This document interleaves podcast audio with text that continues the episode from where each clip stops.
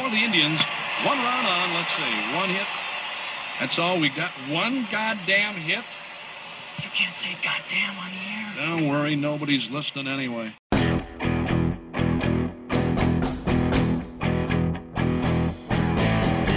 From the Gateway Lounge in Sioux Falls, it's Nobody's Listening Anyway.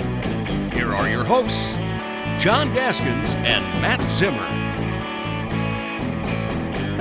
All right, state versus the U week. We've reached October. How you doing, Matt Zimmer? How you feeling? I got a little bit of a cold, so I don't know if I'll sound. I did a, a radio interview with JT's show this morning, and I could barely breathe. I was so stuffed up, and uh, it went longer than usual. I was like, "Am I gonna have to blow my nose in the middle of a radio interview?" I almost had to do it, but I managed to. Did you say that? No, I just I just toughed my way through it. Oh, you might as well just be. Yeah, let it let it fly like yeah, that. I mean, you know, That- that JT's pretty chill, and you know, as you were when you did it, I've never been to like, "Oh, I'm on the air." As long as I don't say the F word, I'm usually fine. So. Yes, yes, you are. Well, maybe well Budweiser might help that, uh, help make you feel a little bit better. So does being at the Gateway. This is uh, your second best place to watch the State versus the U on Saturday afternoon. Of course, the best place will be Dana J. Dykehouse Stadium, one o'clock kick. But hey, it's going to be on Midco Sports, and it's going to be right here at the Gateway, where Jacks and Yotes fans can, can congregate, fill this place, have some fun, and with the TVs they have, it'll make you feel like you're there. I just might have to do it. Uh, I just might have to do it on Saturday. Um, by the way, uh, you you while you've been writing about this game, getting getting people ready for it, which we're going to do now. Uh, you probably spent some of your day yesterday on that. I know you also spent some post key to the city, Augie versus USF writing as well. Uh, you're doing all that. I was uh, I was interviewing a pig yesterday, so that's my life leading up to this. You are Went, went to Mitchell and Bruce Almighty reincarnated, aren't you? went to Yeah. Mitchell and interviewed a pig. Uh, well, and uh, and by the way, the pig's name was Bruce. Funny how you bring that up. the pig's name was Bruce. If you had a pet pig, what would you? Uh, you know, Bruce, Bob. I kind I always have like human names to pets. Arnold I- Ziffel. Remember Green Acres? okay. The Arnold's talking not. pig? Arnold's not bad. Yeah, that's good. You're old enough to get that reference, aren't you? I don't remember the pig's name. man. I, I I remember the song. I remember Zsa Zsa Gabor was in it. Arnold Ziffel was the talking okay. pig. All right. Was it a good show? Did you, did you- I, I did just you remember watch the it? talking pig. Okay. It was on All right. Nickelodeon a lot when I was a kid. Sounds good. All those 60s and 70s shows that I watched because I had, you know, we grew up in the dark ages where there was nothing better to do than watch Nickelodeon. and our parents and people Patty in the Duke show, Mr. Ed, you know. Our yeah. parents and the people in the generation before us will say, "Well, we only grew up with three channels. We we grew up with the really rough stuff. You know, I mean, it was there's a lot of shitty TV on, and you you were gonna you're gonna get almost nothing and like it. But you're right. With us, it's still like okay, we got a little cable here, and we got MTV. That was pretty cool when MTV was MTV, and that was probably I'll take it. But uh, you know, there was a little more variety, but a lot of the reruns were like stuff from the 60s and 70s, and we didn't really know any better how bad it was. Yeah, we did. I knew how shitty it was. Dobie Gillis and the Monkees and Mr. Ed. Mr. Ed was the worst, and I watched it a lot. Really. The Talking Horse. Uh, Uh, my dad loved Dobie Gillis, and he would always say, uh, "Watch." Do- I mean, it's not like he, it was appointment viewing, but if he if he flipped through, he's like, "Oh, it's Dobie Gillis," and I would sit there for five minutes and go, "I don't." I don't get it. The other one I didn't get was Star Trek. My dad was a was I didn't ki- ever watch my Star dad Trek was either. kind of a stre- Trekkie, Trekkie. And he would watch all of them. He would he would watch uh, you know uh, Next Generation, Voyager, whatever. And I'm he wanted to he wanted the bond there, and I'm just like I'm sorry. A- MTV is gonna MTV and sports are gonna have to do it for our bonding. It it stops at Star Trek. Can't do it. Uh, so anyway, the what's the feeling of this? Uh, the nature of the football rivalry of USD and SDSU because even though the Yotes have won the last two contests, it, obviously the Jackrabbits still have a better program, a nationally elite program, much closer to contending for a national title. Uh, and of course, this game hasn't been in Brookings since 2018. Uh, and you know, it was a hail mary last year. So does this really? How much did USD's two wins amp this rivalry up? Because obviously, before the Jackrabbits were just dominating and winning every game in the Division One era. I think significantly. And uh, the proof is in the pudding, to use a cliche, just in how the Jacks are talking about it this year. You know, I was up at practice and talking to players, and there's no, it's just another game. We don't care. You know, blah blah. You know, Did they was a- used to say that? Um, ne- not. I mean, they never went as far as like you know, insulting USD or refusing to acknowledge them. Um, but they, you know, have always kind of been like, well, NDSU has become our primary rival, and that's still the case. Yeah. And I don't think that's an insult to USD so much as it's just those are the facts based on what has happened over the last 10, 20 years. Yeah. Um, but you know, Mason McCormick just is one guy, but he said, "Hey, I'm one and two against these guys." And you know what makes a rivalry? When both sides win. You know, it's not much of a rivalry if the same team wins all the time. USD's won the last two. That changes things. You know, and, and I think especially last year, you know, they win in 2019. SDSU was clearly the better team that year. USD, I think, was four and seven or four and eight or something that year. Five and seven they ended up if they won. Um, but you just sort of got a sense that year that USD collectively as a team just said, enough is enough. It's time to win a game in this series. They just wanted it more than the Jacks did that day, and they won. And it was like, okay, now they got one. Now it's more of a rivalry. But it still didn't necessarily feel like the worm had turned, so to speak. And I don't think it has now, because again, SDSU's been in the playoffs 10 times in a row. They're competing for national championships. USD's not there yet. But for them to back it up with another win last year, and you know, some might say, well, it was fluky because of the hail mary. That makes it less of a thing. I don't know. I think that makes it more of a thing, just because, yeah, SDSU should have won that game. They had it in the bag at the end and let it get away from them. But those are the kind of things that make rivalries. You know, those are the historic games. You know, I've never been a big enough college football fan to have my own personal rivalry games I can reflect on, but I'm sure you as a Husker fan can remember all sorts of games against Oklahoma or mm-hmm. whoever else Yeah. growing up in the 80s, 90s when that was the rivalry. Yeah, every every year it was intense and every year you looked forward to it, but their finishes like that one are the ones where you look back and go, "Oh man, you know, that th- this will go live on forever." And I- now SDSU, you know, part of it is hey, we've lost two in a row. But part of it is also, God damn it, we had to spend a whole year watching this replay over and over again, and that's never going to Didn't it, end. didn't it win the ESPY? Did it win the ESPY? did win an ESPY. It won like a Sports Illustrated Play of the Oh. Year or something. I know But it was nominated It's a major award. Yeah. And uh, Yeah. you know, I thought I was impressed with how SDSU's players had a good sense of humor about it. You know, they were just like, "Yeah, you can't turn on the TV without seeing it. You can't look at Twitter without seeing it." That's not going to end if the Jacks win on Saturday. They're going to have to replay that shit for the rest of their life. Yep. And that's part of the deal. Yeah, but it's hard to that's part of what makes rivalries awesome. Is you ha- Yeah. things like that happen and they live on forever. Yeah, it's, it's really hard to top that. That's probably what made the Nebraska Oklahoma rivalry great. Was not just that they were, it was almost always going to decide the Big Eight championship, uh, trip to the Orange Bowl, and often at least one of the teams. Some times both they were in the national championship hunt. It was like a playoff game before there were playoffs, but also a lot of them were photo finishes. Most of the time it was Oklahoma ripping out the heart of Nebraska out of their chest. It was Oklahoma with some late game heroics. They called it Sooner Magic, and it was devastating. It was heartbreaking, and uh, those those things replay on and your on and on your mind. It never. y- mm-hmm. You're right. It never goes away. I, there's not much really SDSU can do, even if they win the next ten of these by 42 points each to to erase that That one will always be there. but it would be pretty sweet for them to win because it's of that plus two in a row plus you can without having played in 2020 y- it- th- this brings me to the sidetrack path of I, I love it in sports when broadcasters or in print will write this their first this since then and like I, will you you'll probably right if the Jackrabbits win. It's their first win over USD since 2018. That makes it sound like it was ages ago. Right. Like wow, but it probably does feel like that for a lot of Jackrabbit fans. Jackrabbit students, I guess if you think about it, if you're a senior Jackrabbit student, uh, I mean you mentioned Mason McCormick. If you're a senior, well that would have been 2018 only- would have been your redshirt freshman year. It's never one, happened. There's only one player in this game who played really significant time in the 2018 meeting, and that's Josh Manchigaya, Hmm. who transferred to USD before this year. He had like eight tackles in that game. I don't know if he started, but he, I'm assuming he did, or at least played a lot. Caleb Sanders played. Reese Winkleman played. Uh, USD's long snapper played, but for the most part, yeah, everyone was a, a, a redshirt freshman, barely playing, whatever. I mean, Mark Gronowski's never played against the Coyotes. Isaiah Davis has never played against the Coyotes. And think how many guys on the Coyotes have never been to Dana J. Dana J. Dykehouse Stadium before. A lot of them. Yeah, no kidding.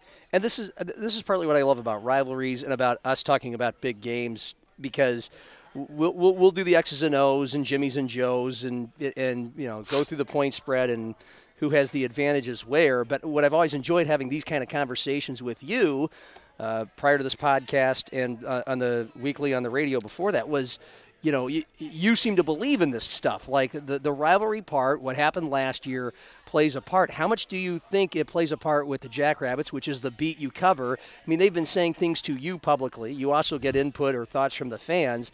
Like, how much does that matter? It seems like they're probably the they feel like they're the more motivated team because of the history in this series where it's at right now. That that that could play a fuel factor, especially they'd love to not just beat USD, they'd love to kick their ass, especially hey, you know, we, we get you in our house for once. Let's see how that see how that goes. I don't think they're so much driven by the Hail Mary.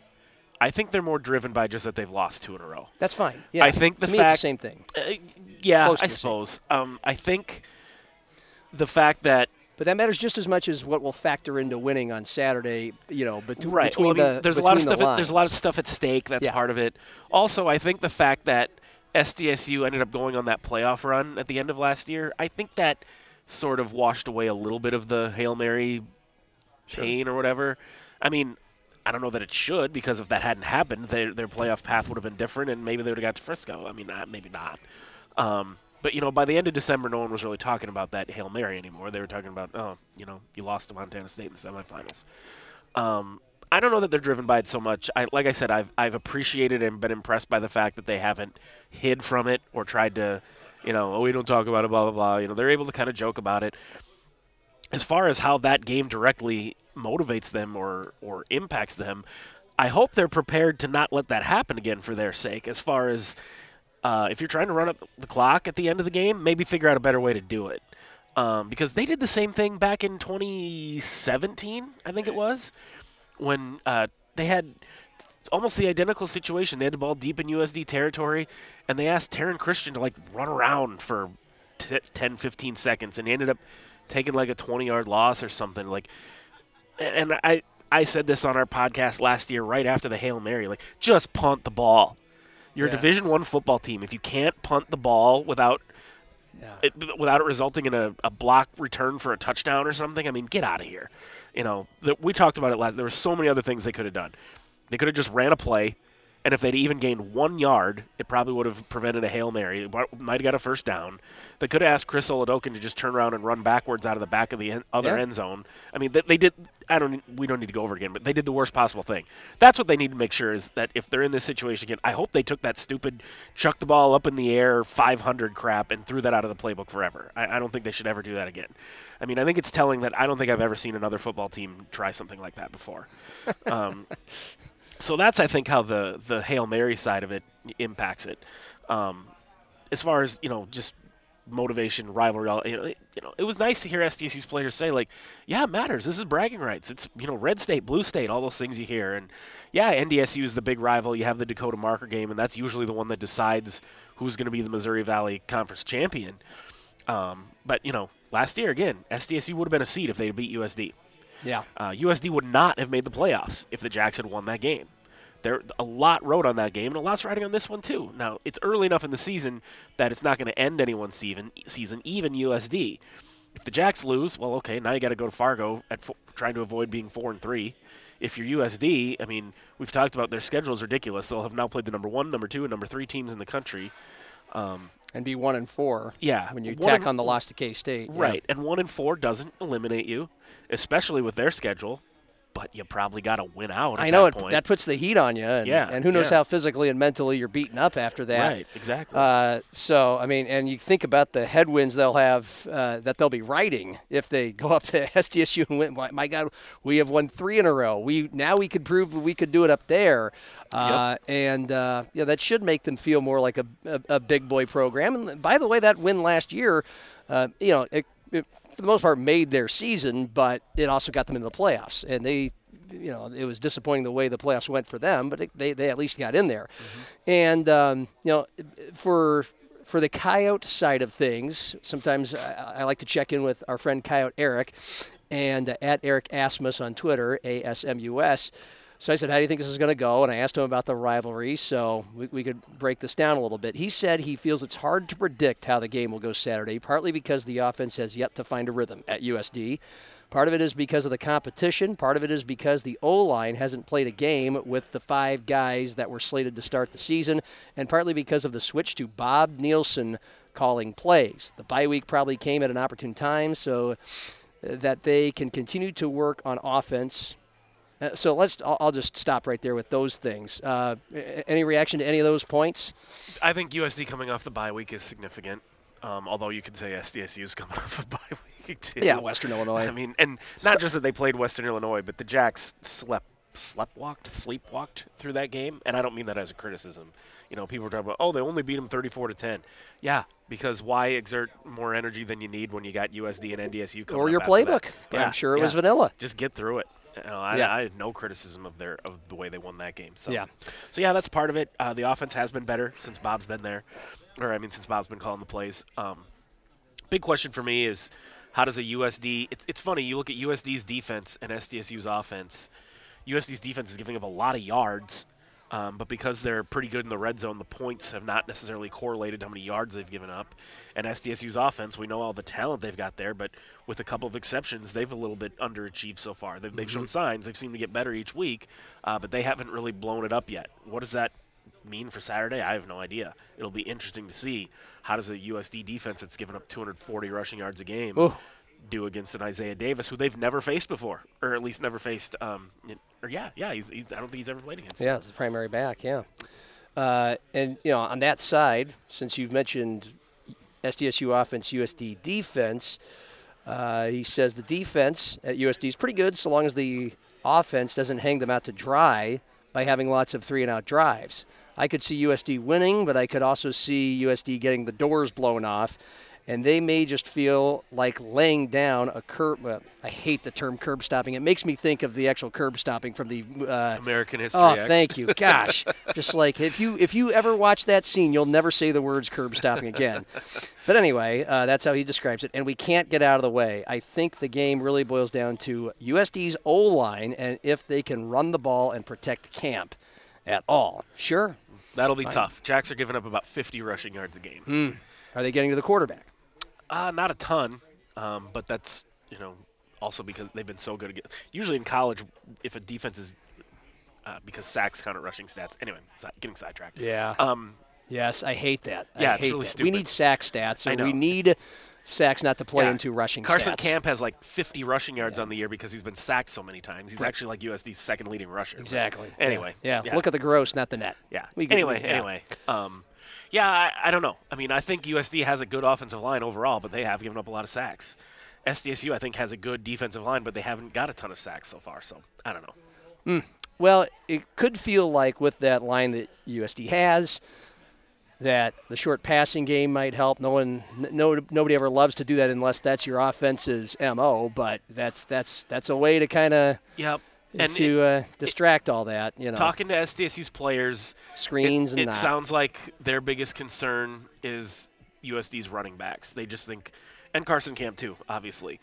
Um, they're really good players. Uh, they talked a lot about how hard and physical Travis Theis runs, and uh, all their running backs really. And uh, the last couple games, if there's anything that John Stiegelmeier has been critical of, it's been SDSU's tackling.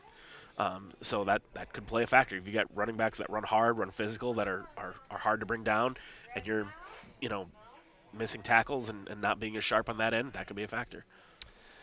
Um, yeah, we're good right now. Thank you. Appreciate it. Uh, anything else? We were kind of emptying things out. Other big factors in this game. I mean, Mark Gronowski, the game before this one, Was great, and Was then great. wasn't great against Western. and I, again- I, I'm with you that you just don't take into don't take much into account what happened against Western Illinois. That uh, that was that was, that was a warm up and, and a walkthrough Yep. or a sleepwalk with all with all things involved. So uh, and he did he get forgive me. I can't remember if he probably didn't play in this one last year. Was he hurt? No, he was. I- He, did he play in last year's game against didn't play USD? at all last right, year, that's right. Yeah, Okay, yeah. thank you. It Yeah. was Oladokun. So it's his first time facing USD. Could be. Yep, could- because could, be a good or bad and Davis were both rookies in the spring season, and Yeah. that was when they didn't play USD because of COVID. USD only played like three, or four games in the COVID season. Right. Okay. Um, Tucker Kraft not going to be back. Tucker Kraft won't be back. Um, I don't think Landon Wolf is going to be back. Uh, Zach Heins, who has become the t- tight end, the starting tight end in Tucker's absence, uh, left last week's game after taking a big hit over the middle. I'm assuming it was a concussion thing. Uh, he wasn't practicing when I was there the other day, but I've been told they're optimistic he will play. Not a guarantee, just optimistic that he will play.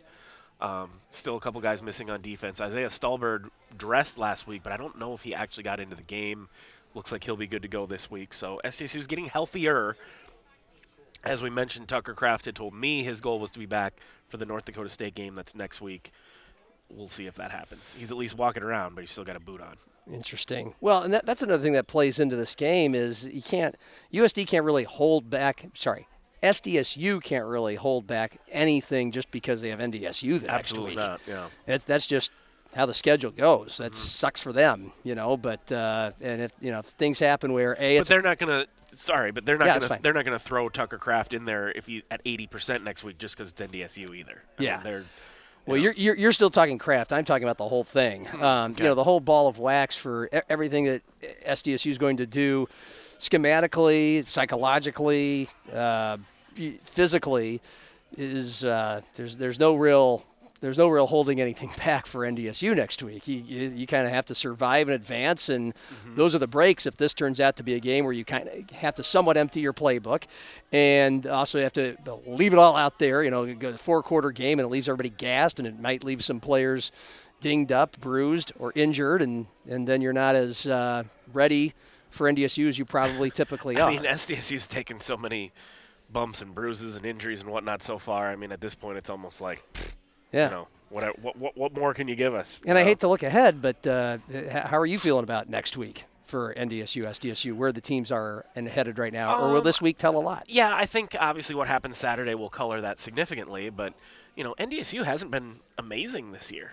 and that by no means is me questioning them or or the Bison down because the Bison are a kind of team you never really judge by their margin of victory. Right. Even though they usually do blow everyone out, there have been years where they didn't, and it didn't matter. They just win all the time. Yeah. Yeah, usually they win 47 to 10 or whatever, but sometimes they win 21-13. Or 34-17 against USD. Yeah, the point is they always win. Yeah. And you know, I was very surprised they lost to Arizona. Um, literally, I was very surprised they lost to Arizona. I thought they were going to win that game easily. Um, does that mean that they're a little vulnerable and then you know they struggled a little bit with USD? I, I think it's a mistake to read too much into that. I mean, we saw Missouri State; they thought they were world beaters because they hung with Arkansas for three quarters and they haven't won since. So I don't know. We'll see. I do know that uh, SDSU knows how to play in the Fargo Dome as well as anybody.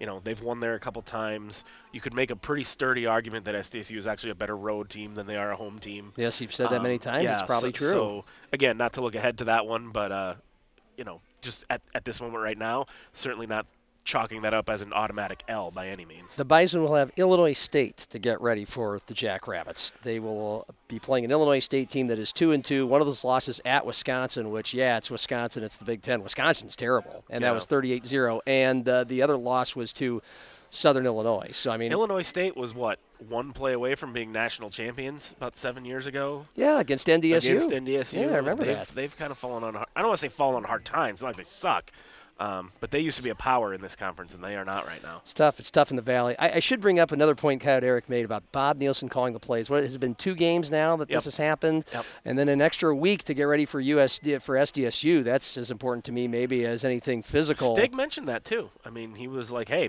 Bob Nielsen is a offensive mind, and he's had an extra week to get ready for us." You know, Yeah. he- so I think that's something they're aware of. Anything on the because I know it's really not appropriate or from and it's just from you telling me this that to talk about why and how Bob Nielsen's now calling the plays. He is. Uh, it, it, have you been able to, even though you're not their beat guy, been able to decipher uh, how, what the difference is between Schlafke calling the plays and Nielsen calling the plays? If a lot of Um, things are happening differently. I haven't watched enough of their games, especially the last couple, because they've been playing at the same time as the Jacks.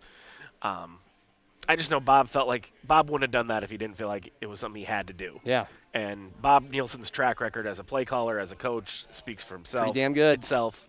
Um, now, to be fair to Ted Schlafke, he got to coach against Kansas State and Montana, and then Bob got to coach against Cal Poly, or was it Cal Poly? Yeah. That- you know, obviously that's a little easier, but you know, did some good things against North Dakota State too. So we'll see. I mean, I, I, don't, I don't know how much that plays into it. Sometimes just, you know, you have two bad games, doesn't matter who it's against Kansas State, Montana, Iowa, whatever. Just having you know a fresh face or you know a, a different look at things, maybe that plays into it. I don't know. And, and, hey, and I don't. Do you know when Bob stopped calling plays as a head coach? Did he? Uh, I think he. I don't. I don't Um, think he has at USD. I don't know if he did at Western Illinois. I doubt it. Of course, I, I think because I think Ted was his OC at Western Illinois. Too. Yeah, and I wonder if Bob did it at the D two in Duluth when they were winning well, all those in- titles. in- it depends on how big you're. Like in Division One, you have a big enough staff that you don't have to. You know, you have Mm-hmm. a coach for every position. Division Two, it's a little, you know, you don't have 15 full-time coaches or 10 full-time coaches. Like even just look at Augustana, a great Division Two program. You know, some of their position coaches are like GAs, interns. They don't have a linebackers coach, a D-line coach, a cornerbacks coach, a safeties coach, all that stuff. You know, so sometimes. You know, and it's like for a better example, USF this year. John Anderson's coaching D line for, for the Cougars. Um, it used to be when I went to a USF practice, I could just talk to John the whole time because he's the head coach. He's just kind of overseeing, and he's not that busy. Well, this year, every time I go there, he's busy coaching the defensive line, so I can't talk to him in practice.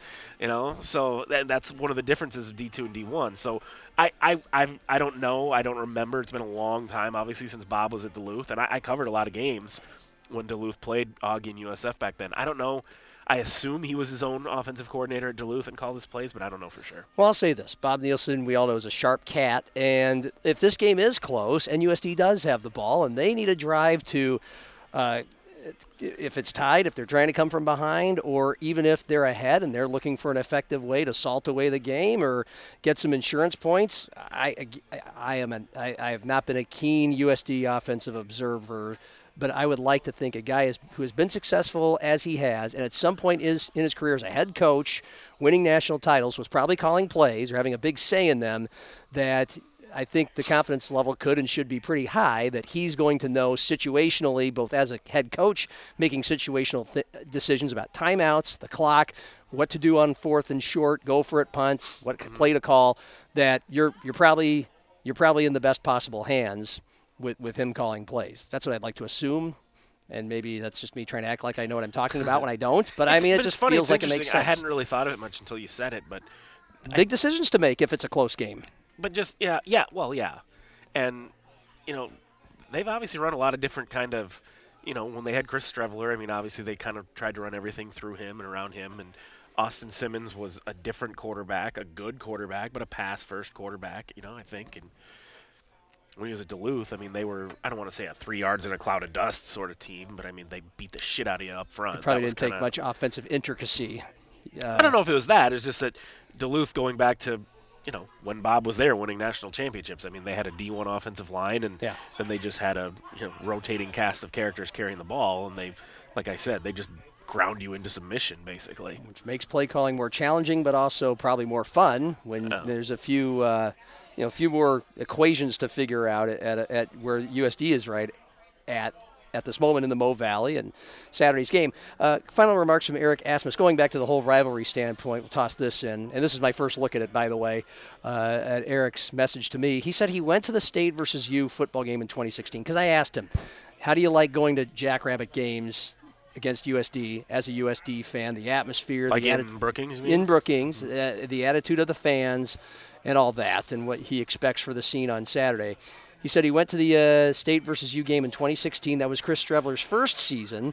It was fine, and people were mostly decent, but almost everyone I know refuses to attend a game there. Uh, and I think he means his fellow USD fans. I am not attending this weekend's games, says Coyote Eric. And Coyote Eric loves to travel. He went down to K State for the K State USD game. Uh, He says uh, he's not. He's going to pass on giving SDSU any money to pay off those bonds for their new stadium. he said, "I did take the kids to Frost Arena in 2019. I will likely never go back. Watching 60-year-old men in the nosebleed seats decide to stand up to watch the game in the middle of the second quarter, just for the sole purpose of blocking the view of USD fans behind them, and then screaming in their face to sit."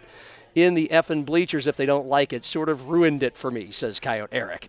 I am sure some Jacks fans give us some credit for the win in 2019, but no one probably does for last year. Unless we somehow win a national title before SDSU does, they will always treat us like li- little brother because unless that happens, we are always going to be playing from behind as a program. So there's some USD perspective on all that. Interesting. Yeah, one thing I wondered about, and I've talked about this in a couple other podcasts or interviews, whatever, this week, is I get USD fans not wanting to make the trip, especially if you don't think you're going to win, especially if the weather's going to be crappy, which it was in 2018. It's not going to be this Yeah, Saturday. it was very cold. but also put yourself in the shoes of the USD players. They already know that they're playing for the, the second best team in the state, or however you want to say it. Um, the, the least successful program so far. I'm trying to be as charitable as I can. SDSU is the one who's been to 10 playoffs in a row, going to national championships. SDSU got 15,000 fans to see Western Illinois last week. A winless team that sucks, and everyone knew the game was going to be boring. They got 15,000 fans. USD got 6,000 fans against North Dakota State. That's not good. And some of them were Bison fans. Exactly. Yeah, that's not good. They've been getting five, 6,000 at their home games. That's what Augie gets for their games. That's not good. And then, okay, you got this big rivalry game. You're going to Brookings, and you'd like to think that some of your fans are going to make that trip because we all know SDSU fans go down to Vermillion, not in droves, but there's there's some blue There's there. a presence for sure. There's a presence, yeah. We all know what NDSU fans do. Brookings, certainly Brookings, maybe to a lesser extent Vermillion because it's a little further, but yeah, that too. Again, you're a USD football player. You come to this game on Saturday. It's this big in-state rivalry, Red State versus Blue State. You know, hundred-year, whatever, all this stuff. You look up in the stands and you don't see any red. I think that's deflating. yeah. I think that can potentially impact the football game. If you're saying like, geez, you know, do our fans just not want to come and support us? Do they not think we can win? We've seen a little bit of this in the Augie USF rivalry too. USF's fans love to go to Kirkeby-Over Stadium and watch their coup embarrass the Vikings on their home field.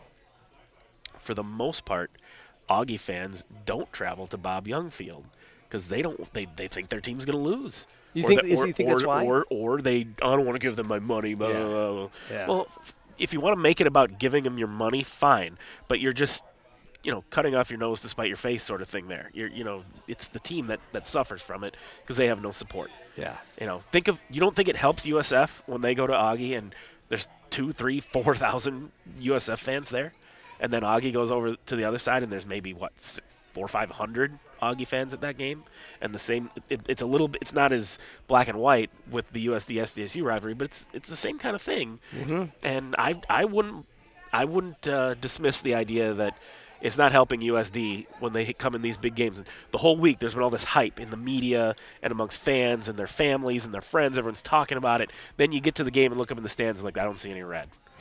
Yeah. Does this is this really that big of a game? Does it matter to our fans? I mean, Yeah, you know. no, I totally agree with everything you said. Uh, you know, and I, I, I love the callous honesty and brutality of, of Coyote Eric. That's partly what makes rivalries great to me. When when you say, I, I'm not going to go there because I don't want to give him my money. Uh, that's to me, that's awesome. That's hilarious.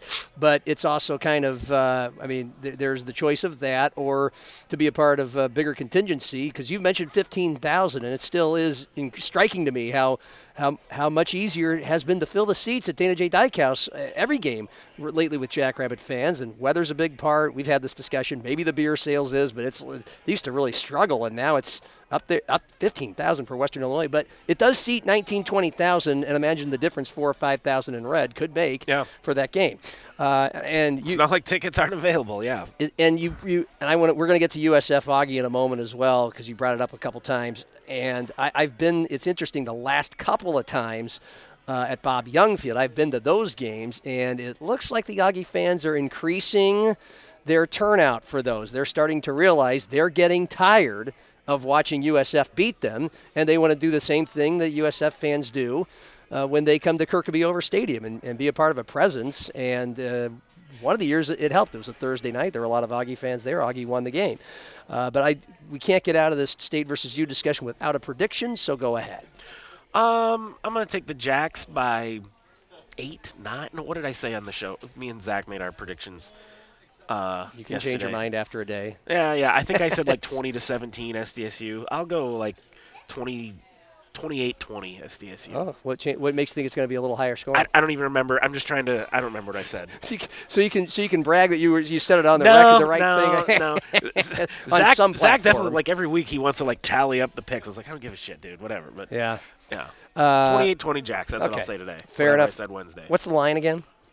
According to Zach, it's 12. Okay, twelve. Yeah, I thought that was kind of high. I mean, I mean, if you just look at it I'd take- through a, through a mm. you know tunnel vision, one team's four and one, the other one's one and three, and the four and one team is at home. So I get it, but Yeah. also that's that still seemed a little high to me. I would probably, having just ingested most of my prep for this game, has been this conversation. Because again, I've been interviewing pigs, but uh, and, and driving to Beemer, Nebraska, to play golf with my uncle and drink beer all day this week. But uh, yeah, I would feel like this if you SDSU by 12, unless that goes down to 10 or 9 by uh, Saturday morning, that feels like something where I would either a take USD or not touch it. But I don't Yeah. think I would put money down on SDSU for that. But we'll see. Uh, yeah, obviously you can't be in two places at once, and you weren't at USF Augie, but it's another Cougar win, and uh, they're eight and two in that series now. I mean, you talk about a, you talk about. Uh, you know, a flexed arm, a str- if not a stranglehold on that rivalry. It's it's impressive what they do, especially when it is at Augie.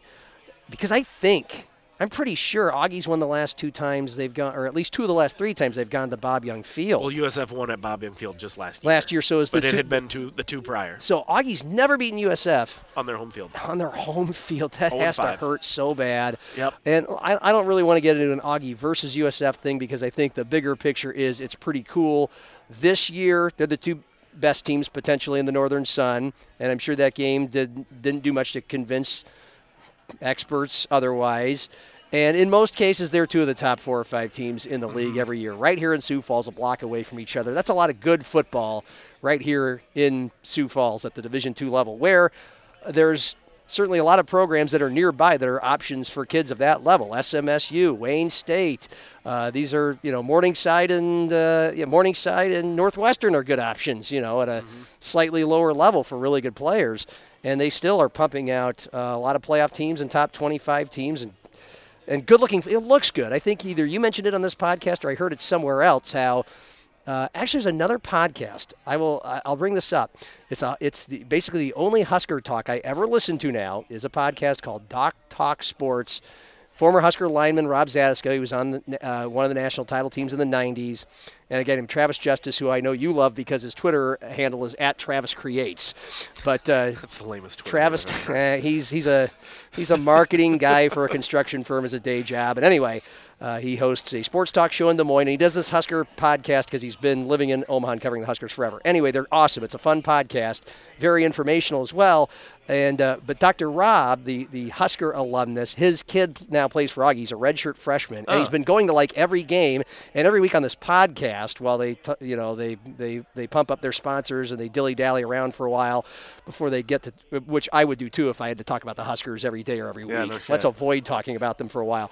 He mentions his trips to Augie. He loves the tailgating. He loves the culture, and and he this is a football nerd and a football junkie who played for some F and national title teams at Nebraska. He's and he was following this before he came to Augie with his kid committing there because his kid was looking at Grandview and Des Moines and a couple other Division two schools. Okay. He's impressed with the level of football at the Division two level. He thinks it's because he he understands most people who only consume Huskers or Hawkeyes or that level would think D two.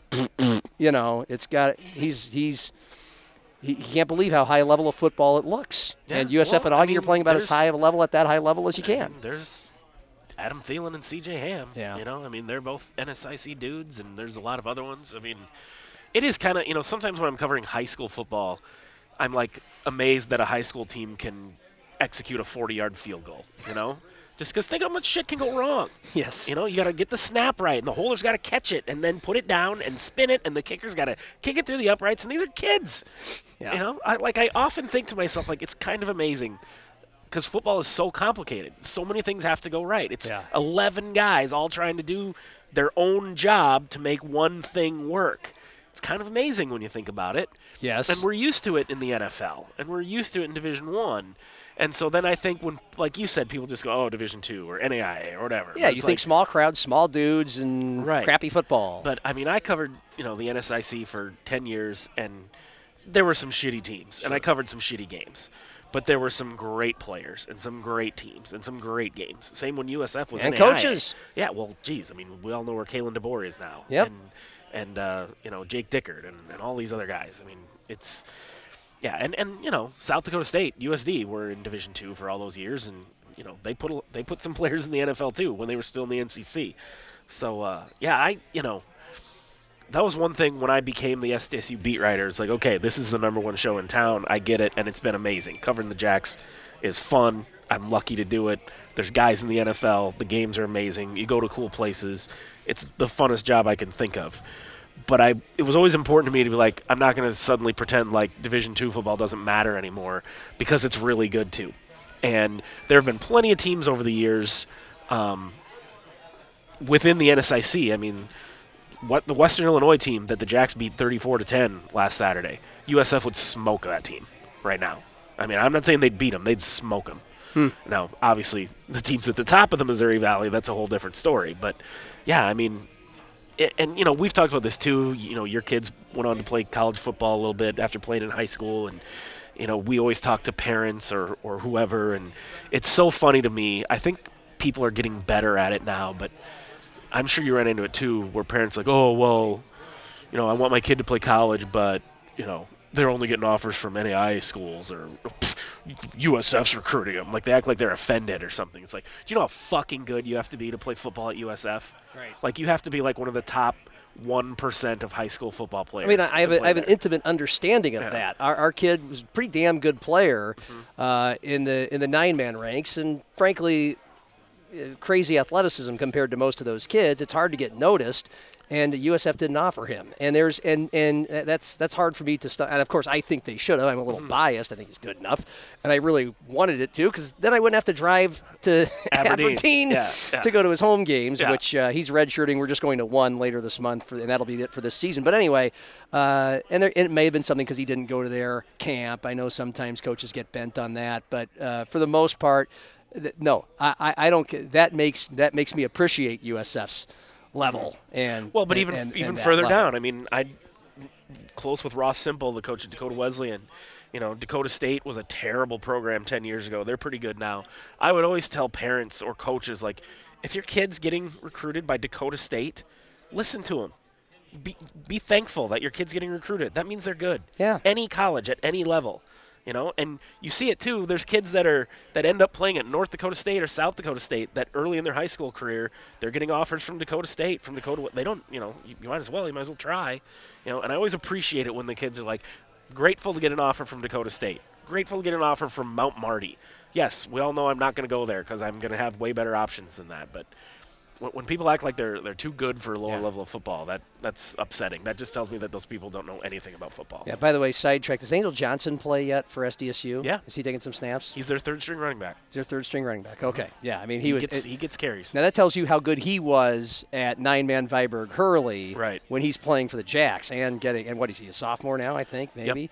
They played a little bit last year too because they had so many injuries. So. What does what does USF 31 Augie 24 say about the teams this year, the programs, where they're headed? I know you wrote about this. What do you what do you make of it? Um, I think you know people are going to make a lot. I mean, you just did like, oh my God, Augie lost at home again, and I get it. I'm sure the fans are frustrated. I'm sure OJ's frustrated. I'm sure the players are a little embarrassed about it. But to me, this one wasn't you know, oh they choked or you know the fans didn't this or that or whatever. I just think USF's a better team this year, um, and the fact that USF jumped out to a 31-10 lead against a team as good as Augie, that shows you how good USF is. Augie's defense has been a brick wall against the run, and Thorough ran for 100 yards. They had 175 as a team. That just to me says that USF is that good. Having said that, the fact that Augie fell behind 31 to 10, and I think everyone either watching the game or following the scores went, well, oh, it's another USF blowout. And then Augie scored two touchdowns and got the ball back. They were driving to potentially tie the game and come all the way back from down 21. Looks like they finally found their man with Casey Bauman, the quarterback who first couple games wasn't very good, was in danger of losing his job to Thomas Skolton. He had by far his best game. That bodes real well for Augie going forward. I, I mean, I still think they're the second best team in the NSIC. I wouldn't have been surprised if Augie won, especially being that they're at home. But you know, their starting running back Jared Epperson was out. They do did have the uncertainty at quarterback, and USF to me is just they were a good team last year, and they've just sort of tightened the screws from from then to now. They've they've just gotten a little bit better in the areas they needed to. They're really really good on the defensive line. I mean, potentially dominant. And they added some weapons at receiver on offense. Adam Mullins, a year older at quarterback. They're just a little bit better than they were last year. I'm not saying they're going to run the table in the NSIC. That's tough to do, but they're in the driver's seat to win that conference right now. Yeah, they have Upper Iowa, which I believe is the worst team, if not winless. Uh, then wait, uh, that's at uh, Upper Iowa. No, that's who Augie has this week. Oh, I'm looking at Augie. that's how, USF okay. hosts uh, Southwest Minnesota State. You are correct. Yeah, I'm looking at Augie, uh, and uh, then they'll have Wayne and, and Mankato and Winona State, Duluth and SMSU. I mean, so these both these teams have, look like they have a decent chance to really finish with pretty sparkling records uh, after playing each other. And yeah, it's on to uh, SMSU for USF. And by the way, I mean, life in Division Two football. Wow, do things swing in one week? Uh, USF was just barely unranked going into that game, correct? And Augie was ranked number 11. and a game decided by one goddamn touchdown. Dropped them all the way out of the poll. USF vaults to 17 to debut in the poll, and Augie drops out of the poll. And yeah, Yeah. they're the first team after the top. But that's they Augie shouldn't have fallen that far. 15 spots. Yeah, they shouldn't have fallen that far. That, that again sometimes makes me think that the voting in some of these things is kind of a joke, you know. Well, I mean, if, if you're in Division Two, how much do you know about the teams outside your own conference? You and, and these are coaches' polls, right? Are yeah, these- nah, that's all there is in D two. Well, there you go. Uh, well, we've we've we've filled our time for the most part. Uh, I know you tweeted uh, or Facebooked last night about how even though this season blew, uh, that you- you're still going to miss having the twins to uh, romant, you know, to dance with every evening, and uh, uh, on to having your full professional attention on the Vikings. But um, how do you wrap up? How do you put your arms around the 2022 Twins? one of the most disappointing seasons they've ever had. I mean, it's one thing to go into a season like last year thinking you're going to have a chance to win the pennant and then just being shit from the get go, which is kind of what they were. This year, they have one of their best off seasons ever. They go out and sign the top free agent, which they've never done. They go out and get a, a borderline number one starter in Sonny Gray. Then, you know, made the big trade with the Yankees. I mean, I didn't, you know, think they were loaded, ready to win the World Series, but as bad as the Central is, I was like, they should win this division. And then two months into the season, they got a five, six game lead. I mean, looked pretty good. Yeah, they look great. And then it has they have this series, couple series with the Indians or the Guardians. I mean, some of them are at home where Felix Pagan blows like six saves in a week. Some of them weren't even save opportunities because they had such a big lead. I mean, it was. I remember at that time thinking, "Hey, you know these games count, right? Like, how many of these are you gonna blow? You're just gonna keep throwing this guy? Like, these games matter." And they just kept spinning their wheels and not changing anything. Then the trade deadline comes. They make three big trades. You're like, oh, this is this should be enough to get them. Yeah. Not gonna. We all knew, and when I say we, I mean Twins fans. Like we all knew, even after they made those trades, they're not going anywhere in the playoffs. But this should win them the division. We'll at least get to see them win a championship, get to hang another banner, get swept in the first round by the Astros or the Yankees or whoever. But hey, at least it'll be a worthwhile regular season, 85 wins, division title. That's fun, and that's all I was asking. I if they got swept in the normally. A lot, you know, I've done a lot of bitching about the playoff Sure. losing streak. This year, they could have got swept in three games, and I wouldn't have said a peep. I would have just been like, "Yep, won the division. I'm happy." And from I think I think I saw the other day from May 25th to the end of the year, they had like the second worst record in baseball. You remember Jason Anschutz? Yeah, Jason Anschutz, former KDLT sports guy here in town. big Twins fan. Uh, he is, and so here's how he wrapped it up. I, I thought this was uh, worthy to make it to our prestigious podcast. He said, uh, Farewell to the Twins until the spring. A laughable amount of injuries and a truly awful bullpen kept them from a division title, but a stubborn and inflexible front office and manager kept me, and I suspect many other fans, from embracing this team. I can't imagine any starting pitcher wanting to sign in Minnesota knowing they won't be allowed to pitch into the sixth inning, especially with those relievers trying to hold a lead. Interesting. You agree with that? Absolutely. Grady Gardy. Gardy, sorry. Gardy. Good old Gardy. Gardy refused to use analytics to the detriment of some very good teams. But Rocco is a slave to his spreadsheets and is killing some mediocre squads. I would love to go back to Paul Molitor and his mix of analytics and actual human interaction, but alas, fans are cursed to hear, quote, it was the right move on paper, unquote, for at least one more season as the number in the loss column and the frustration of the fan base both continue to grow. I love you, Twins, but I don't like you right now. you feel him? You feel him? For the most part, yeah. I, I wonder how much, you know, is Rocco just doing what he's told? How much of it is his own thing? It doesn't matter either way. Jason's right. Um, the the injuries too, though. Like this is we're not playing football here. How does every guy on the team keep getting hurt playing fucking baseball? Like I'm just sorry, and I, I don't. I, it, I know it's not like Not PC like- anymore. Yeah, to say that guys are, are pussies or whatever, but it's just like how? How does this keep how? And I'm not even talking about Buxton. He's made of glass. We know that. Let's, Yeah. let's just accept that he cannot play baseball without injuring himself. What about the other 40 guys? The Twins use like 65 players this year. I mean, every day someone's getting like. How did you not fire your training staff three different times? Like, how did you like? I, Yeah. I just what are their doc? And then not just that no one can stay healthy. They traded for Chris Paddack, the starting pitcher before the season. He makes two starts, Tommy John surgery.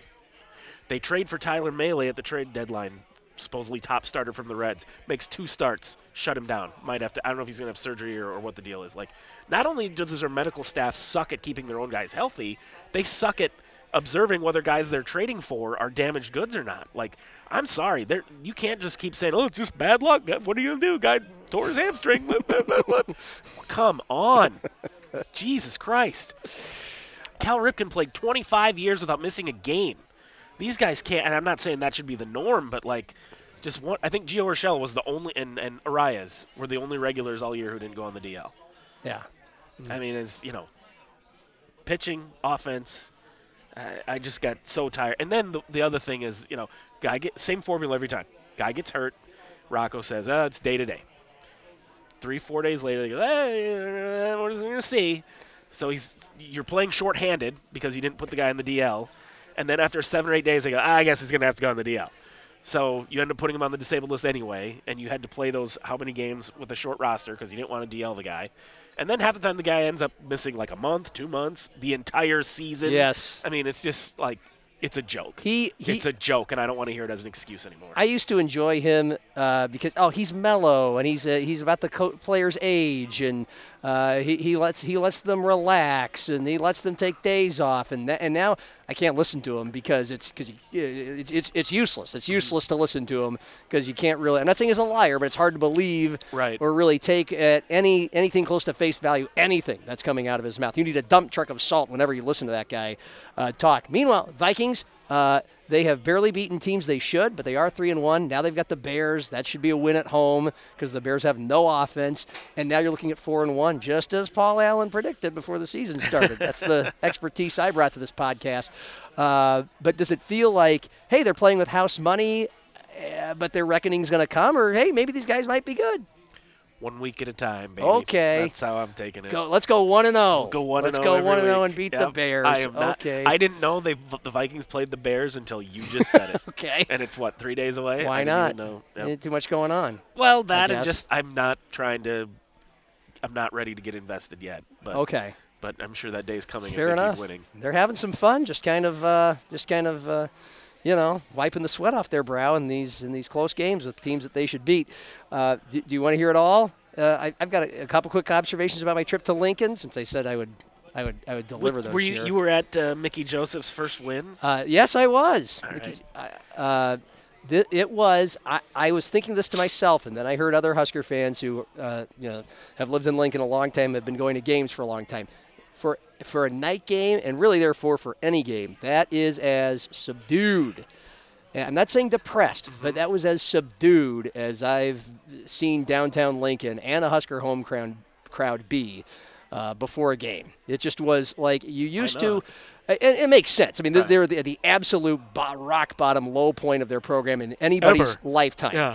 Uh, so, I mean, it, it's not like it doesn't make sense, but it still is this kind of a stark, bizarre reality to live in. That fi- like finally the smoke is kind of cleared, and gosh, we suck. And then uh, they play this game, which was like watching a JV high school game. It really was. It was lousy football. Nobody could run the ball, and it was just everybody's chucking it up two or three yeah, every other play, and once out of every five or six just chucks down the field. Somebody catches it and scores a touchdown. Woo! It's you know we got a back and forth football game, ladies and gentlemen. There were a zillion penalties. The refs sucked. It was just as bad a football as you can imagine at, at a Big Ten level, which you know they are probably two of the worst three or four teams in the Big Ten. But it was um, it was just bizarre. Like you used to, eh, even in these past 20 years where Nebraska's been mediocre or kind of bad and everybody's in denial. Like before a, uh, especially a night game, right? Uh, uh, you know, everybody's been drinking all day. Yep. It's a little bit more. It gets a little bit more electric, leading not just at the game under the lights, but leading up to it. When you're roaming the streets, you're walking to the stadium with everybody else. It doesn't matter who they're playing and how good or what their record is. In the past, you could yell a half hour before kickoff as you're walking to the stadium. In this giant herd and mass of people, you could be, you know, it's it's it's always a, yes, it's always a self-inflating Go feeling to be Red! that guy, and everybody else will just yell it back. Oh, isn't that fun? Ah, oh, that's what's Yep. great about. No one even tried. Actually, I, a couple a couple of people did try, and everybody's kind of like, oh, come on, Don't. What are let's you doing?" let's not, Yeah. let's not, let's let's have a little dignity, Dignity, about yep, this, and uh, that's you know, the correct- I guess that's I guess we're not real fans because we're not as excited to chant "Go Big Red." Uh, all right, that's it.